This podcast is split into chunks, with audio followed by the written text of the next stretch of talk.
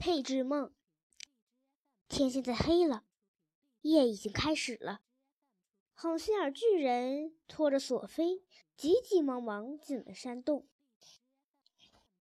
点亮那些耀眼的光。他们像是凭空出现的。坐在这里，不要动，并且不要叽叽喳喳。他把索菲放在桌子上，并且说：“配置各种错杂的梦，我的耳朵需要安静。”他匆匆忙忙离开了，拿一个巨大的空瓶子，有洗衣机大小，把它抱在胸前，又急急忙忙地向着千万个梦较小的玻璃瓶走去。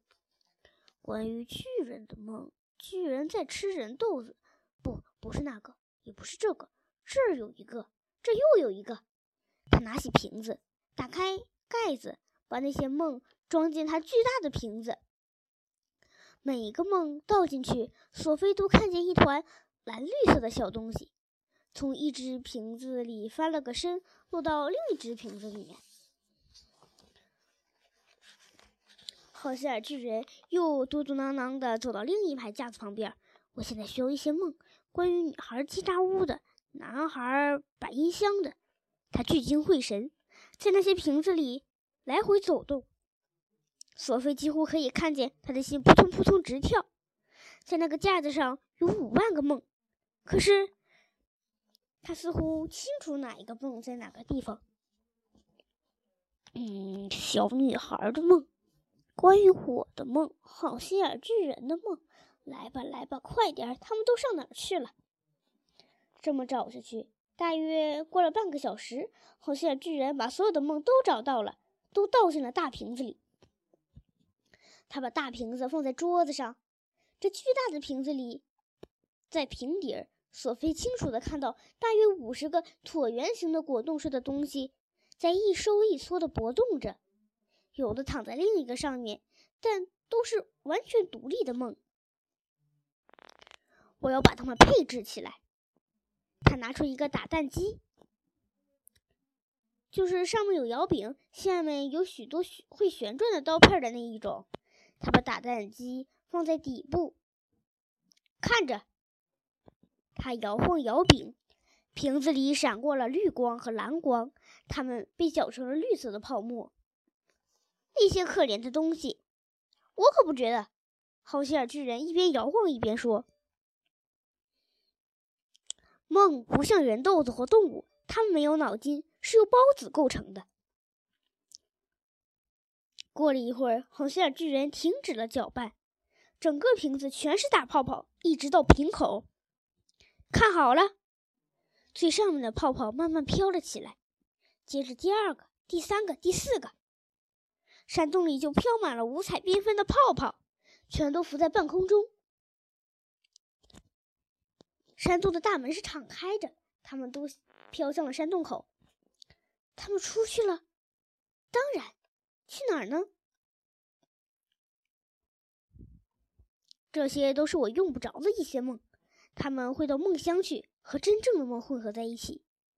我不太懂梦这东西，充满魔幻。你别去了解它了，看看那大瓶子吧。索菲转过头，看着巨大的瓶子，瓶底有什么东西在向四面冲撞，跳上跳下，撞击瓶壁。天哪！就是他吗？就是他。可是他他他他很可怕，他跳来跳去，他要出来，因为他是进漩涡，他是个噩梦。哦，我可不要你给女王一个噩梦。如果他要梦见巨人吃小孩儿，那么这不是噩梦是什么梦呢？不要这样。哦，是要这样。看见小孩子被吃掉的梦，这是最可怕的进漩涡噩梦，是要命的陷泥沼噩梦，是恐怖的下地狱噩梦。如今这些噩梦混合起来的大噩梦，它和我下午吹到的吃人肉块、巨人脑袋里的梦一样可恶。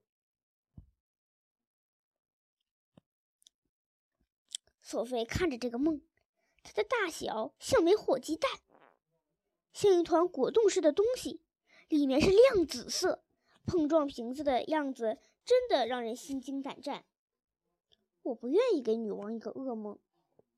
我在想，你们的女王会很高兴看到一个噩梦。如果这个噩梦能挽救很多人豆子，让他们不被邪恶的巨人吃掉，对不对？我想你的话是对了，只能这么办了。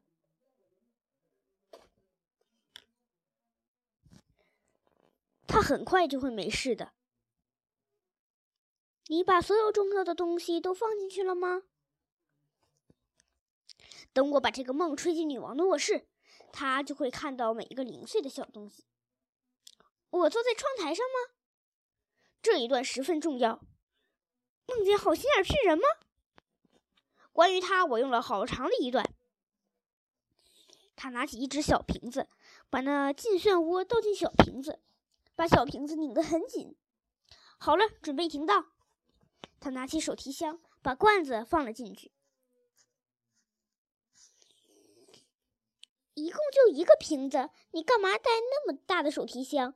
你完全可以把瓶子放在你衣服口袋里。好心眼巨人点点头，没错。他把瓶子拿出来。你的脑袋到底不是鼻涕虫？我看得出来，你不是上个礼拜才生下来的。谢谢，好心眼先生。索菲行了个屈膝礼。准备好了吗？我准备好了。索菲的心砰砰直跳，这真是一件令人发疯的事。也许他们会双双投到监狱里面去。好心眼巨人穿上黑色的大斗篷，他把瓶子塞到口袋里。他捡起长长的小号，接着看桌子上的索菲。梦放在我的口袋里，你一路要跟他坐在一块儿吗？我不干，我不要坐在那可怕的东西旁边。那你打算坐在什么地方呢？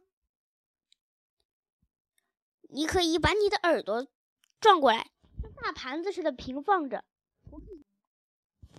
可以给我一个舒服的地方。天哪，真是个绝妙的好主意！他转动自己的大耳朵，像贝壳似的。他把索菲放在里面，这耳朵有大托盘那么大，跟人的耳朵一样，有许多褶皱，坐在里面舒服极了。我可不希望跌到你的耳孔里面，倒是要十分小心，没别跌下去，你会弄得我。耳朵非常疼，在那儿有一个好处，就是可以直接对着他的耳朵说悄悄话。你弄得我有点痒，请不要乱动。我尽量不动，准备好了吗？哎呦呦，别这么好不好？可我什么也没做呀。你说话声音太大了，你忘了？我现在听到你每一个叽喳声都比平时大五十倍，请不要在我的耳朵里哇哇大叫。哦天哪！我把这件事给忘了。你的声音就像打雷和吹喇叭。很抱歉，现在好了吗？不，现在还是像开大炮。那我怎么说话呢？不要说，请不要说。你的每一个字，就像在我的耳朵里放一个嗡嗡蛋。这样好些了吗？他压低嗓音。